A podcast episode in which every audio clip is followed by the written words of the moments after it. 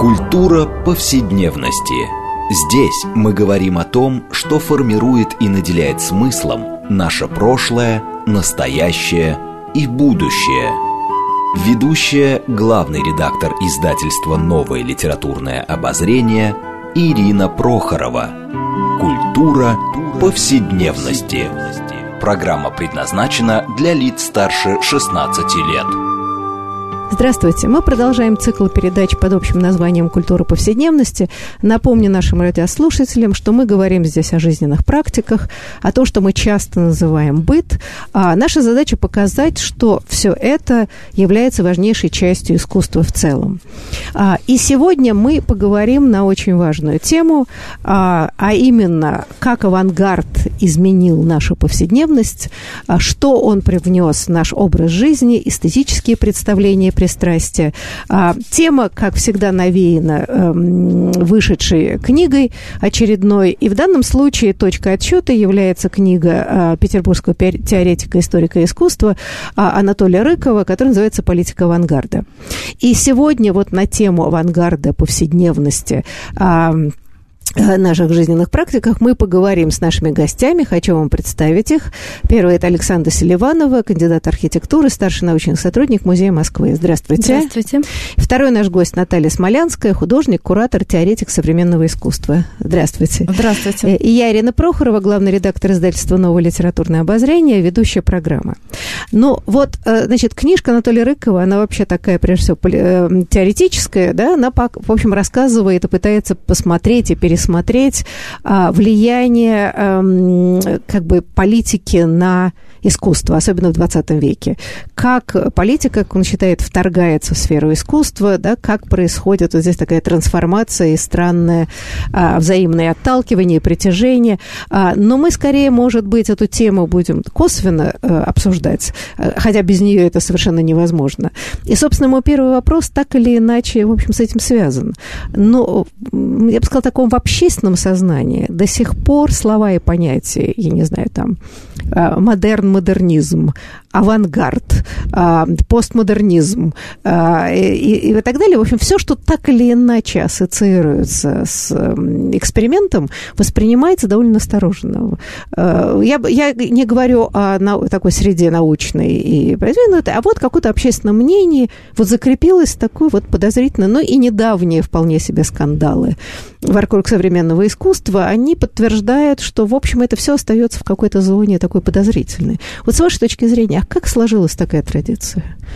И что вообще на самом деле понимают часто под этим? Вот давайте, может быть, это обсудим, потому что это довольно важно, потому что, произнося эти слова в обществе, которое специально не интересуется, скажем, да, художественными явлениями, это иногда создает совершенно путаницу и невнятицу часто. Да. Вот давайте, может быть, мы это обсудим. Кто начнет?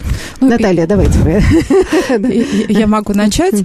Но мне кажется, что эта путаница возникает еще и потому, что у нас своя особенная история, и другой момент, связанный с авангардом, то, что эта путаница, она не только у нас. Она существует и в других странах. Это связано с тем, что авангард сначала появляется как... то есть слово появляется довольно давно, и это слово обозначает вот такие передовые части войска, то есть оно изначально уже какой-то несет в себе такой смысл военный и смысл даже этический. Потому что одни из первых упоминаний вот, слова «авангард», они относятся ко времени Сен-Симона, когда говорил, что вот, а мы художники впереди, мы художники авангарда. То есть те художники, которые дают пример другим. Вот какой-то такой смысл морального примера, смысл... такого превосходства и эстетического, и этического, да? Скорее не превосходства, а скорее именно вот такого примера. Примера, еще вот момент битвы, да, тоже это военный, и вообще момент такой организации, то, что это вот какие-то передовые части, которые идут впереди. Вот. Ну и дальше там довольно длинная история, но... как вот такое понятие авангард, на самом деле, оно становится употребимым действительно во второй половине только 20 века. повсюду. Вот. И поэтому тут надо говорить, что мы понимаем под авангардом. То ли мы понимаем авангард только по отношению к искусству, что вот это художники, которые относятся к авангардным движениям, да, к авангардистским движениям. Или мы понимаем целый, ну, такой комплекс, куда входит действительно все, в том числе и повседневная жизнь и все остальное. Вот.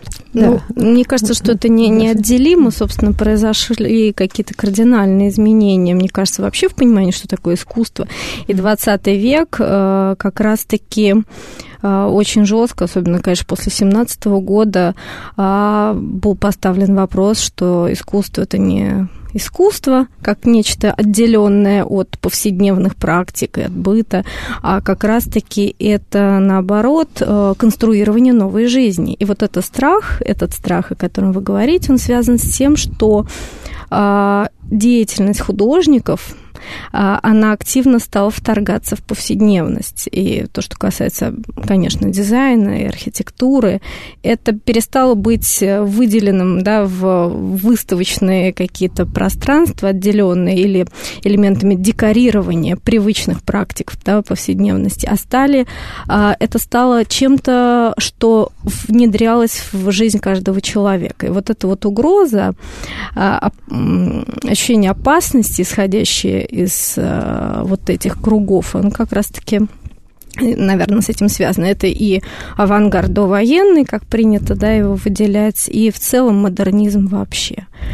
Ну вот как раз важно, да, что модернизм, как искусство, которое и принципы его, которые возникают, если я правильно понимаю, во второй половине XIX века, да, это и французская поэзия, да, дальше как бы подтягиваются все, и наши символисты, и все прочее, да, и вот считают очень часто, что авангард, но это какая-то часть вот этого действительно общего культуры модерна, модернистская культура, да, которая ставит вот совершенно другие представления о искусстве и жизни. И размываются эти границы, да, и, в общем, художники действительно выходят как бы в общество.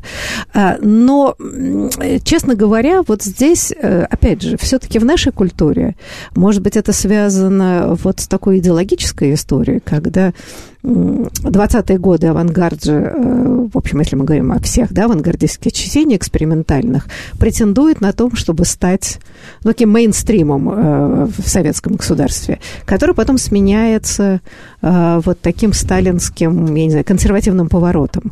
Не там ли возникает вот такое отторжение эксперимента, там, да, борьба с формализмом, вот эти вот все измы, которые потом сопровождают все советское время? Не здесь ли складывается вот такое отрицательное отношение у многих людей, которые даже и подкладку, может быть, не знают всей этой истории? Как вы считаете? Мне кажется, что... Да, этот вопрос очень интересный, но мне кажется, что он, на самом деле, более такой разветвленный, потому что, когда вот вы сейчас сказали авангард, и сразу же сказали про формальные поиски, то есть художник авангарда, он обязательно занимается поиском формы и так далее. Но на самом деле, когда мы говорим часто о том наследии, вот, которое нам осталось от культуры авангарда, то мы часто вспоминаем там рабочие клубы, школы, институт труда и так далее. А это не обязательно формальные поиски. Это связано с теориями пролеткульта. То есть, наверное, в этом случае мы имеем целый такой вот комплекс различных явлений, которые мы объединяем вот сейчас для себя под названием авангард. Но в то время, вот, про которое мы говорим, тогда же авангард слово особенно не использовали. Говорили конструктивист, например. Конструктивист было такое вот обозначение. Когда этого говорили декадент. Ну, формалисты потом. Футурист. Формалист, потому что была формальная школа, да. То есть вот такие слова использовали. А авангард это пришло потом. А как потом? То есть вот все эти направления, там, не знаю, футуристы, формалисты, как не называют. То есть в начале 20 века слово «авангард», объединяющее все эксперименты художественные, да, не существовало. Ну, например, там сейчас говорят, там, то, что великая, я не знаю, художественная школа авангарда русского, то есть это более позднее слово. Конечно. Назывались левые течения, например. То есть вот использовалось это все-таки довольно активно. Это тоже после. Ну и тогда, в 20-е, мне кажется, это встречается потом уже как ругательное. Ну, с лефом это связано. Да, но «Лев» возникает после всех журналов «Пролеткульта», которые начинают выпускаться там еще в 18 году. Да, и в журналах «Пролеткульта» все те же, многие из авторов «Лефа», они печатаются. Но еще до этого, в 25 году, выходит очень интересная книжка, которую Эль Лисицкий издает вместе с «Арпом», и она называется «Измы искусства». Она выходит там в Германии, в Швейцарии. И вот эти «Измы искусства» там есть, например, проунизм, супрематизм, конструктивизм, неопластицизм, и там много всего. Авангардный фильм. Но там он не мог найти изма, авангардный фильм все-таки. Вот как измы это все есть. Вот такое. А мне кажется, что то, что касается вот нашей истории, если мы хотим вот говорить про нашу историю, это во многом связано с тем, что у нас авангард понимался вот как-то в смычке с партийностью. Что это было изначально, вот все-таки такое авангардное высказывание, оно ассоциировалось у многих. Так, вы не согласны, по-моему, да, Саша? Я бы хотела просто развить тему неприятия, собственно, про 30-е годы, потому что это действительно очень болезненная тема, и интересно, что именно произошло, и было ли это действительно неприятие на уровне общества, да, вот этого нового, что пришло, или же это была спровоцированная реакция? Вот я как раз придерживаюсь точки зрения, что это была спровоцированная реакция, что, опираясь на мнение пролетариата, которое как бы не поддерживает непонятную там архитектуру, живопись и так далее, на самом деле просто велась политическая борьба, и просто одно профессиональное сообщество сменило другое. То есть в той области, которой я занимаюсь, именно архитектура, это было именно так. И не было неприязни по отношению к новым зданиям, таким как, там, не знаю, Дворец культуры Пролетарского района ЗИЛ, да, Дворец культуры. Они вызывали интерес, недоумение, но не раздражение.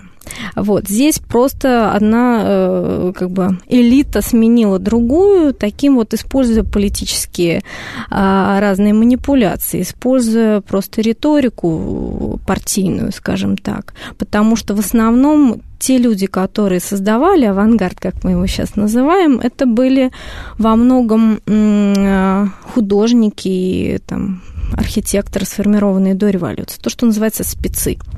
Вот. И вот та борьба со спецами, она как бы коснулась и области культуры, на мой взгляд. И плюс борьба с пролеткультами, которая была конфликтом между Богдановым, который был основным идеологом пролеткультов, там тот же Гастев с его Центральным институтом труда и вообще теории, что теперь пролетариат будет формировать свое новое искусство. И Лениным, который поддерживал более, скажем так, консервативный взгляд. И надо сказать, что и Луначарский, в общем, больше к концу 20-х, началу 30-х склонился к той ветви, что мы не должны как бы создавать новую культуру с нуля, а мы должны опираться на прежнюю. И вот этот консервативный поворот, он был связан скорее с партийными играми, на мой взгляд, а не с мнением общества. А вот тут очень интересный момент. И вот тут мы касаемся, о чем, собственно, книга Рыковой говорит, «Политика авангарда». Да? Вот это вот, ну, собственно, про политику и как вот тут взаимодействует искусство, что становится мейнстримом, что уходит и так далее. Но здесь не очень понятно. Но спецами были как представители консервативного искусства, так и, собственно, авангарда. Потому что дореволюционная ситуация, ну, мы понимаем, да, что авангард возникает, то, что мы сейчас называем, все эти течения. Это борьба как бы таким с консервативным, условно говоря, буржуазным, в кавычках, искусством. И в данном случае те и другие были современниками. И вот здесь, да, происходит какая-то странная история. В конце концов, партия могла выбрать и авангард. Политику все равно, да, он опирается на то, что более популярно, что может быть рычагом воздействия. Они как не могли выбрать авангард, потому что авангард был неуправляем. То есть, как бы, мне кажется, что как раз-таки то, что авангард, условно говоря, то есть вот это левое искусство и архитектура, ступили на территорию власти, предлагая свои сценарии жизни людей, организации их досуга, жизни, оформления быта, которое влияло, да, на повседневность, это вызывало страшное раздражение. Вот тот ураган, который обрушился, в общем-то, начиная где-то с 28-29 года публикации в СМИ, да, это все было связано именно с тем, что вдруг стало очевидно что искусство неуправляемо, архитектура неуправляема. А почему оно не поуправляемое? Послушайте, история Маяковского, трагическая, конечно, но вполне себе управляемая, не будем порочить великого поэта, но прекрасно себе работавшая, да, разрабатывавшая идеологию. Потом мы еще в школах учили его все эти стихи партийные, он создавал эстетику, все эти окна роста, которые прекрасно использовались.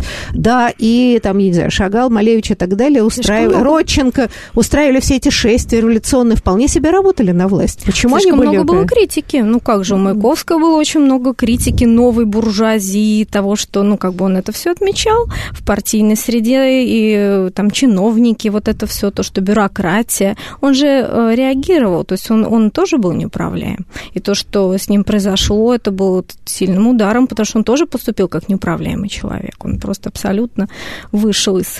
Наталья, вы, по-моему, не согласны. Я совершенно согласна. Да.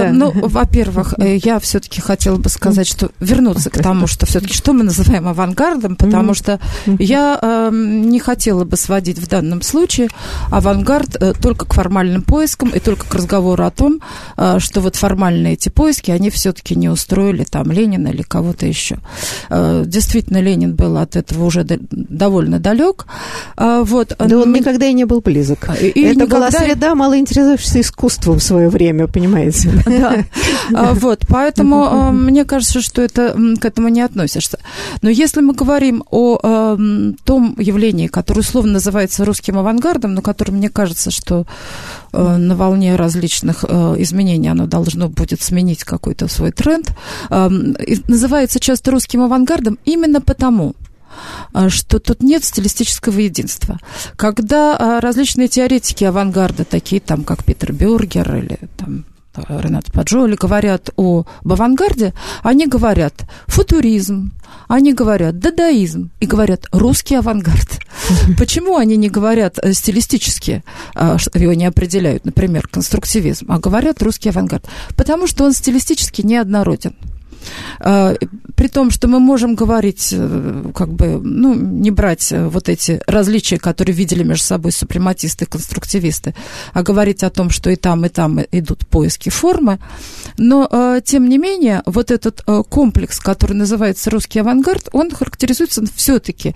Это уникальное явление, мне кажется, такое в культуре, потому что происходит одновременно такой технологический прорыв, потому что вдохновляются такими книгами, которые мы забыли потом, и, в общем-то, потом их стали печатать различными педагогическими теориями, американскими, итальянскими и так далее. Потому что в то же время психоанализ Фрейда, который, оказывается, тоже в этот момент развивается, потому что существует психоаналитическое общество еще в эти годы, в первые годы советской власти. И все эти люди, про которых мы говорим, Малевич, Кандинский, Эль Лисицкий, они все занимают какие-то должности. в самом начале, да, то есть это люди, у которых есть возможность как-то действовать. Но они действуют не только в области искусства, но это такое, вот в чем отличие авангарда, то, что это проектное мышление, то, что они все делают, все это проекты. Даже вот у Лисицкого проекта утверждения нового, да, то есть это проекты во всем. Во всем. Они касаются и школы, они касаются и искусства, они касаются и архитектуры как вот такого целого, входящий в комплекс, да, но это, наверное, Саша лучше скажет. А в чем вы тогда не согласны? Потому что вы просто подтвердили то, что я говорю, что искусство зашло на территорию, потому что этот проектный метод, как раз-таки, проектирование жизни, он как раз-таки и не понравился власти. В этом, собственно, и тезис. Дело не в эстетике. А, скажите, но ведь в данном случае понятно, что то, что называем русский авангард или все экспериментальные течения, они, конечно, развивались под большим влиянием западноевропейских. Разве нет? Но, собственно говоря, это знакомство, да, ну, понятно, взаимоперетекание, но, тем не менее, все-таки это мощное направление, которое работает и в Европе в том числе. А вот там взаимоотношения между авангардными течениями и политикой как происходили? Но мы знаем историю нацистской Германии, которая очень усиленно тоже боролась с дегенеративным искусством, а именно, да, вот с таким экспериментальным, называйте его левым, как угодно, но не всегда даже было и левое. И возвращением, опять же, таких псевдореалистическим, значит, такому полумистическому и прочему. То есть как бы совершенно, как казалось бы, из разных эстетических начал, да, тоталитарные системы изгоняют, ну, вот, условно говоря, авангард. Или это не так? Или это более сложное взаимопроникновение произошло? Ну, в Италии, например, было не так. Да, в Италии скорее было абсолютное, наоборот, приятие, да, футуризма и маринетти. Это как раз-таки с фашистской партией как-то все было в согласии. В Германии не так. То есть мне кажется, что это скорее вкусовые вещи, может быть. А у нас они были именно не вкусовые, а связаны именно с управлением. Скорее управленческие такие вот как раз. И то, что касается возможностей, то в моей области просто все хлынули сюда, да, то есть масса архитекторов, просто десятки, поехали в Советский Союз, чтобы строить все здесь. И это как бы была возможность. Тоже Ле Корбюзье, который до строительства здания Центра Союза не реализовал ни одного крупного общественного здания в Европе. И только приехав в Москву, он получил возможность испытать на практике все свои концепции уже в большом масштабе.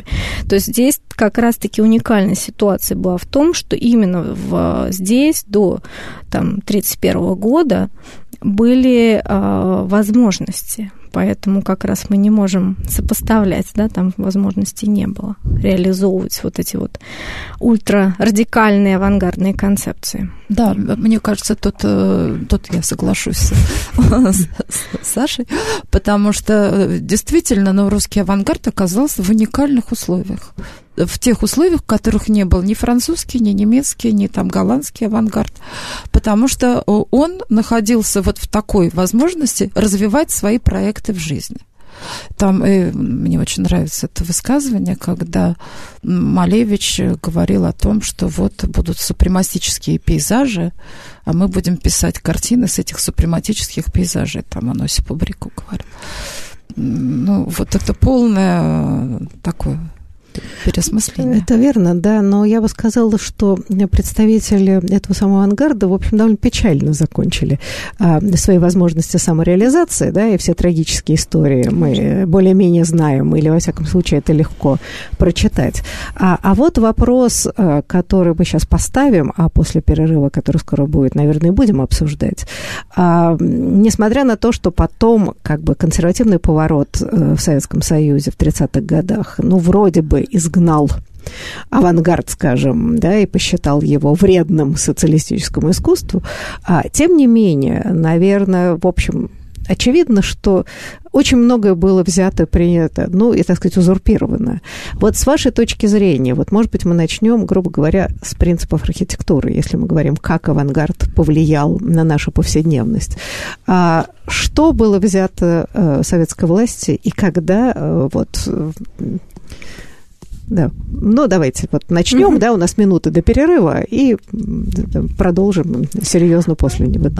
Хорошо. Что касается архитектуры, то здесь был, конечно, все-таки перерыв очень такой определенный, начиная где-то с 1936 года. То есть у меня как раз-таки это тема моего исследования, книжка, посвященная как раз постконструктивизму, что случилось после 1932 года, когда был очень жестко раскритикован авангард. Каким образом вот этот формальный метод проектирования и функциональный метод проектирования пытался выжить в новых условиях такого пристального внимания Сталина, Кагановича и других политических деятелей по отношению к архитектуре, попытки вернуться к освоению наследия, как они это называли. До 1937 года архитекторы умудрялись каким-то образом независимо от эстетического облика, да, того, что они проектировали, они сам метод продолжали использовать. Кроме того, в образовании, в архитектурном все сохранялось. Так, вот на самое интересное мы сейчас прервемся, да, и после перерыва подробно будем обсуждать, в общем, что авангард привнес в нашу повседневную жизнь, и, может быть, мы иногда даже этого не осознаем.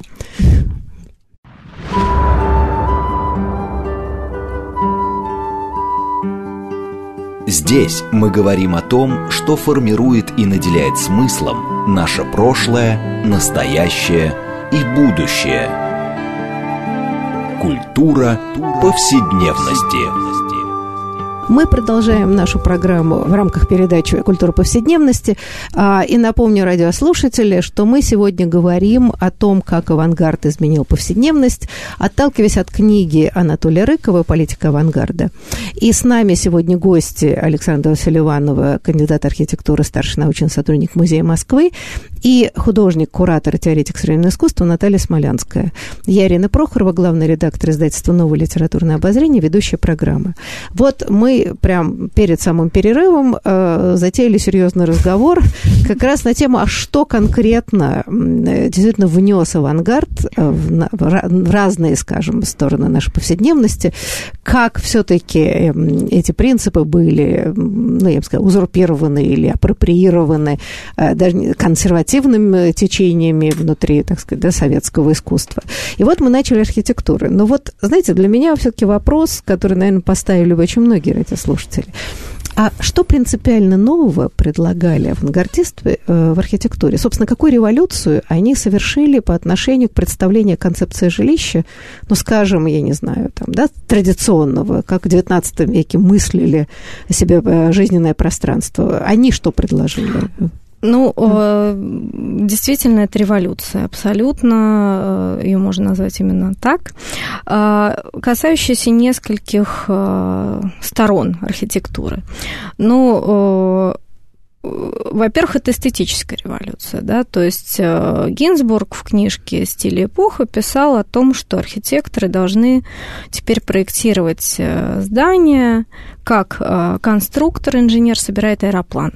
Аэроплан не полетит, если он будет как-то декорирован, потому что он просто не поднимется в воздух, и, собственно, мы должны брать пример с инженеров и конструкторов, и в этом есть эстетическое достоинство. Поэтому первая постройка советской власти, а именно Шуховская башня, радиобашня имени Коминтерна, она стала символом этой новой архитектуры, хотя это, во-первых, в общем-то, не архитектурное, инженерное сооружение, но она стала символом новой Москвы. Ну, вообще-то, там была какая-то Эйфелева башня задолго до этого.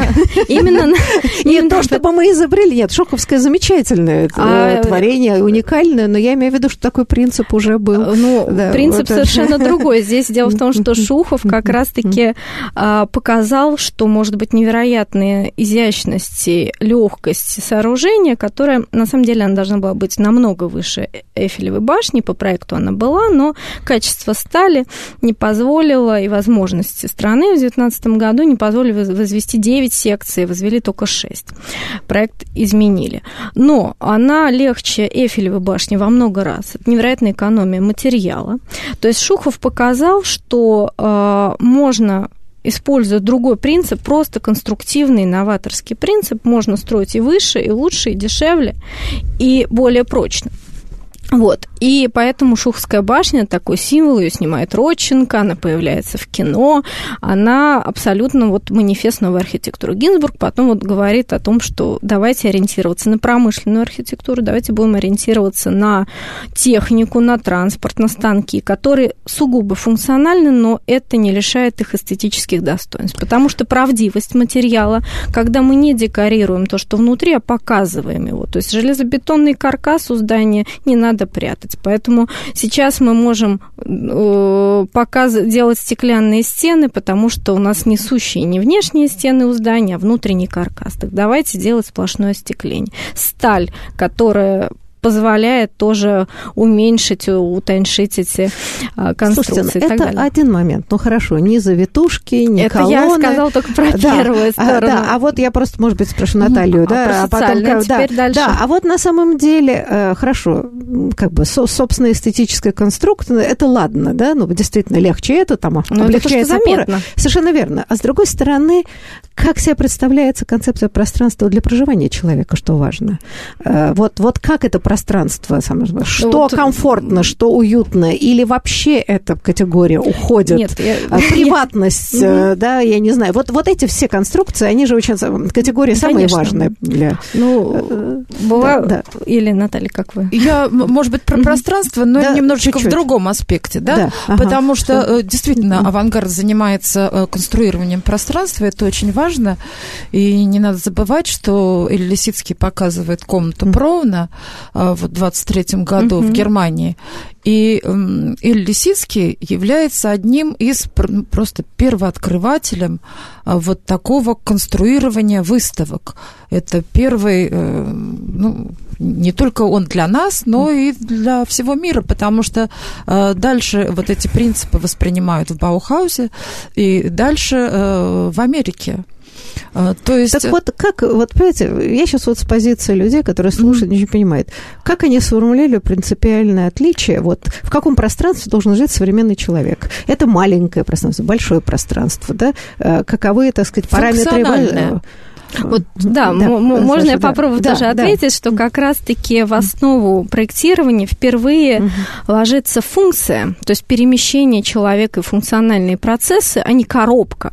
То есть коробка отпадает, она превращается в чехол, который каким-то образом ограничивает пространство, в котором действует человек. То есть впервые сначала анализируются функциональные схемы, которые потом облекают в архитектурную форму. Поэтому у здания пропадает главный фасад.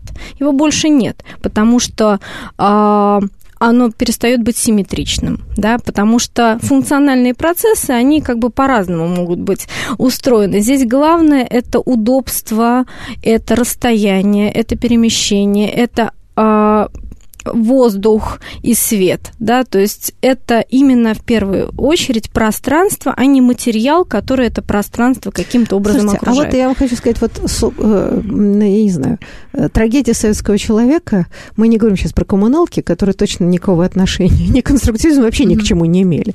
Но вот, строго говоря, то, что уже в эпоху социального жилья при Хрущеве, вот эти, так сказать, пятиэтажки, где и до него, да, что, скажем, человеку положено, на каждого человека вот какое-то количество квадратных метров. Строго говоря, это идет ровно из этой традиции? Это идет... Высчитывание, сколько положено человеку квадратный метр для проживания. Откуда это берется? Ну, это еще и, может быть, и дореволюционное, потому что казенное жилье, казармы, например, для рабочих, приблизительно в таком духе, то есть высчитывался какой-то минимум, да, который достаточен для более-менее нормального обеспечения, да, жизни. Но, конечно, в 20-е годы это уже на научные рельсы становятся, и здесь очень важно внимание архитекторов там, к трудам физиологов, это и там Семашко активно высказывается, и в целом это как бы совершенно новый научный подход к тому, да, какой минимум, какие самые экономные могут быть средства, и плюс, конечно, совершенно новые задачи. новые задачи по организации жизни с максимальным обобществлением всех процессов, когда личное пространство минимизируется, потому что мы строим новое общество, в котором ключевое это как раз-таки коммуникация, это вот социальная, такое, социальная активность. Поэтому личное пространство, оно только для сна, по факту, да, плюс максимально нужно... Ну, они, многие из них говорили о ликвидации семьи. В принципе, в первой половине 20-х годов это такой тезис. Там Луначарский, да, говорил, что только такая семья на 2-2,5 тысячи человек может стать ячейкой социалистического общества. Ну, высказывались очень многие, Троцкий об этом говорил. И, собственно, почему? Потому что как бы, женщина, естественно, должна быть освобождена вот от... Вы хорошо оговорились. Это спор, который, конечно, нет, многие просто этим пользовались, и, конечно, были разные манипуляции. Этому посвящено довольно много рассказов и повестей середины первой половины 20-х годов. Это там «Без черемухи», «Собачий переулок» и так далее, который ставил вопрос как раз-таки, как...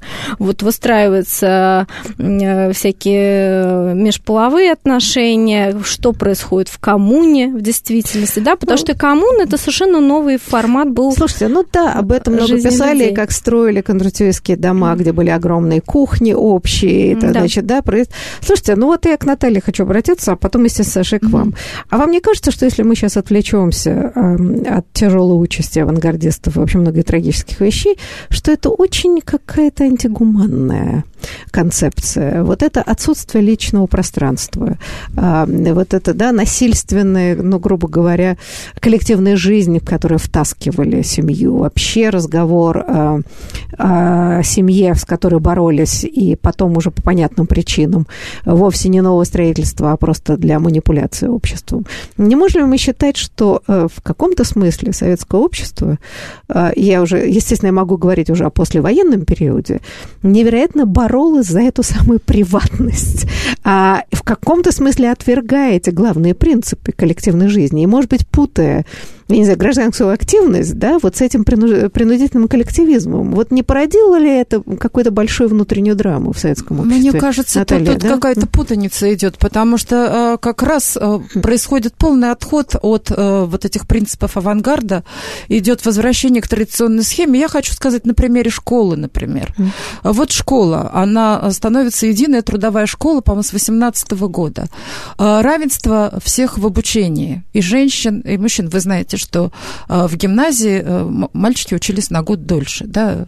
Вот единая трудовая школа, здесь единая система образования. Все... Да, конечно, там дальше там вступает в ход вот этот классовый подход, что в первую очередь мы берем рабочих и так далее. Но вот эта система, она предусматривает различные виды такого развития. Она предусматривает проектное образование, и там много всего, например, отказ от дисциплин. То есть обучение, там, природа, труд и так далее, искусство. Искусство становится тоже важным. Были школы, которые были просто, мы помним, Республика Шкит, там отбирал именно, да, таких талантливых мальчиков и так далее и тому подобное. Отказ от школьной формы, отказ от такой, как бы, казенщины и так далее и тому подобное. Во время войны к этому как раз возвращаются. Возвращаются снова к форме, возвращаются снова к раздельному обучению. Да, это... И это все, это не наследие авангарда, это все наследие той старой системы.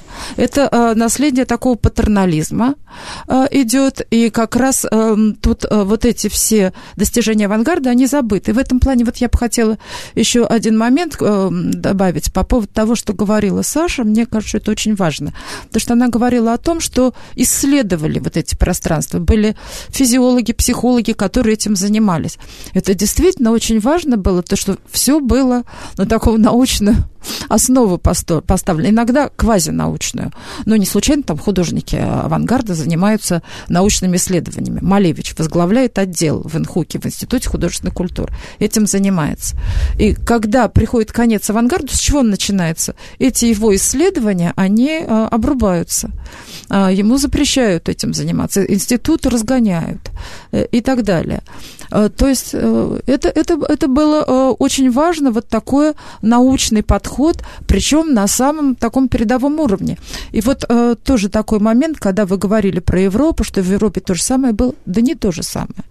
Потому что в России было, ну, как бы иначе все складывалось, и какое-то, например, строительство мостов, железных дорог наступило до того, как, собственно говоря, технический прогресс произошел. Поэтому такое особое влияние, внимание к конструкции было. В России было особое внимание там к разным текстам философским, по технике, которые печатались у нас сразу. Там Пуанкаре практически сразу после того, как напечатал там «Наука и гипотеза», стал почетным доктором Казанского университета. Но это еще до революции было. Но это продолжалось. Вот такой интерес ко всему техническому. Поэтому мне кажется, что вот еще то, что у нас продолжалось, это вот развитие инженерной мысли, именно вот такое внимание к технике, это вот тоже то, что ну, не смогли как бы убрать, и то, что было действительно нужно. Поэтому мне кажется, что можно говорить, что вот это какое-то тоже наследие авангарда. Да, понимаете, но здесь разные вещи. Принцип образования и система образования – это одно. А, скажем, сам принцип коммуналок, в каком-то смысле возвращенном, вот как бы и опирался на это. Ну вот что нужно, да, человеку? Вот небо, вот где поспать, а кухня общая, туалеты, извините, общие и так далее. Что понятно, что это, с одной стороны, было вызвано нехватка жилья, и при Сталине вообще не строили дома. Все забывают, что, в общем, вот это социальное жилье во многом построено по заветам Ле Корбюзье, в общем, уже было в 60-е годы, когда Хрущев... И 20-е, да, попытка расселить людей, конечно, и дать им возможность. Ну вот я могу как раз-таки не согласиться насчет вот этой антигуманности этой архитектуры, просто потому, что мы, когда на это сейчас смотрим, мы смотрим с сегодняшнего дня. Мне кажется, очень важен контекст. Контекст середины 20-х, начала 20-х, когда чудовищная детская смертность, когда огромное количество людей переезжает из деревень, где голод, переезжает в города, когда начинается индустриализация, и начинают строить города-заводы новые, да, там Магнитогорск, Кузнецк, Орск и так далее, где станки завезли, заводы построили, а жилье забыли построить для рабочих. Живут в бараках. И они живут в землянках. Они живут в землянках. Угу. И очень важно то, что было огромное движение стихийных коммун. В 1923-1924 годах огромное количество людей, молодых людей по всей стране объединяются в самоорганизованные коммуны. Об этом часто забывают, но это действительно было очень мощное движение. Были коммуны по 100 человек, были коммуны по 10 человек. Когда люди сами объединялись для такой новой формы совместного существования. Это люди, которые отказались от своих родителей, уехали из деревень. Они порвались с прошлым, со старым. Они хотят строить новую жизнь, новый быт.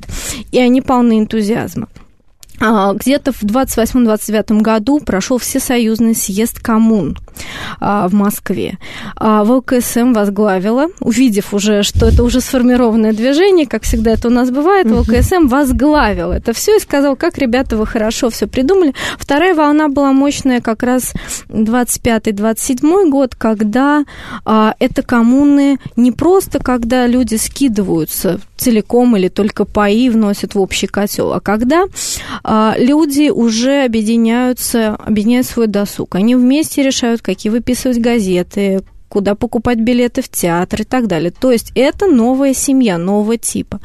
И это было невероятно распространено, действительно, и не только в столицах. Как бы, такая самоорганизация общественнизовая, да, произошла? И тогда появился уже заказ, социальный заказ архитекторам. Собственно, как раз конец 20-х годов, архитекторы и студенты, это Вхутеин и Футемас, Ленинградский Вхутеин, начинают разрабатывать в качестве учебных заданий огромные здания уже коммун, потому что сформирован новый тип вот этого, такой социальной новой ячейки. И появляются уже заказы, да, стройком с Гинзбургом и группой архитекторов разрабатывают вот эти новые типы ячеек. Причем они разные. Там были то, что у нас построено на Гоголевском бульваре, знаменитый этот дом коммуна, на Новинском бульваре дом наркомфина. Там отдельные ячейки, да, они без кухонь предполагались, потому что зачем тратить время на готовку, если есть хорошая столовая. То есть в идеале все было задумано очень хорошо, я бы сама так хотела жить, когда можно взять готовый обед. Естественно, детский сад, ясли, который находится в самом доме. Многие дома строились из новых домов, они строились как традиционные квартирные дома, но в подвалах были вот эти общественные пространства, был библиотека, красный уголок и буфет, куда привозили готовые обеды из фабрик кухонь. То есть, в принципе, сам замысел был очень хорош и в плане того, что предлагалось детям, и того, что предлагалось женщинам для освобождения их, да, от каких-то домашних всяких дел и так далее. Другое дело, что это не очень хорошо работало. То есть еда была не очень вкусной. Вот, да, хотела заметить, что когда привозное вы не можете сами выбирать, что это уже становится довольно специфическое. Можно было выбрать. Вот здесь, конечно, просто это все еще не всегда хорошо функционировало. Ну, как сама затея... Вам не кажется, что, конечно, это был очень важный социальный эксперимент, но это была утопия. И как любая утопия, она имеет шансы перерастать в дистопии. А недаром же вот дистопии, написанные Замятиным и Орвеллом, вообще во многом отчасти пародировали вот эти идеи коммун. Несомненно. И как в итоге это превращается в какую-то казарму, где люди лишены приватности. Но мы знаем, что было потом. Мы знаем, что было потом. Это очень циничная ложь, когда они стали критиковать вот эти дома коммуны, стали строить только номенклатурные дома, а людям предлагались коммуналки. На мой взгляд, коммуналки с этой общей кухней гораздо хуже, чем дом коммуна на самом-то деле. Да, вот. И люди вплоть до хрущевских времен проживали в чудовищных условиях по факту. Поэтому и то, чем занимались наши заслуженные архитекторы вроде Желтовского, это были не очень хорошие дома, где либо жили семьи ударников, более-менее. Либо новая советская знать, скажем так, номенклатура. Либо коммуналки, да. Поэтому мне кажется, что когда к этому вернулись уже в конце 50-х, 60-х годы, они, конечно, этот опыт не взяли напрямую. Он прошел к нам через Францию. То есть это был такой кривой обходной путь. Но, в принципе, сам подход довольно научный именно к эргономике, организации пространства, проветриванию, вот это вот внимание к тому, как человек будет здесь жить, ну, плюс, конечно, внимание к экономии, да, чтобы построить много жилья, приходится экономить, конечно. Это было какое-то возвращение, конечно, этих идей. Окей, да, понятно, что вот как бы социальное жилье, действительно, оно во многом выстраивается, конечно, вокруг такого минимализма и прочее. А вот если мы перейдем немножко к другой стороне, да, что еще внес авангард?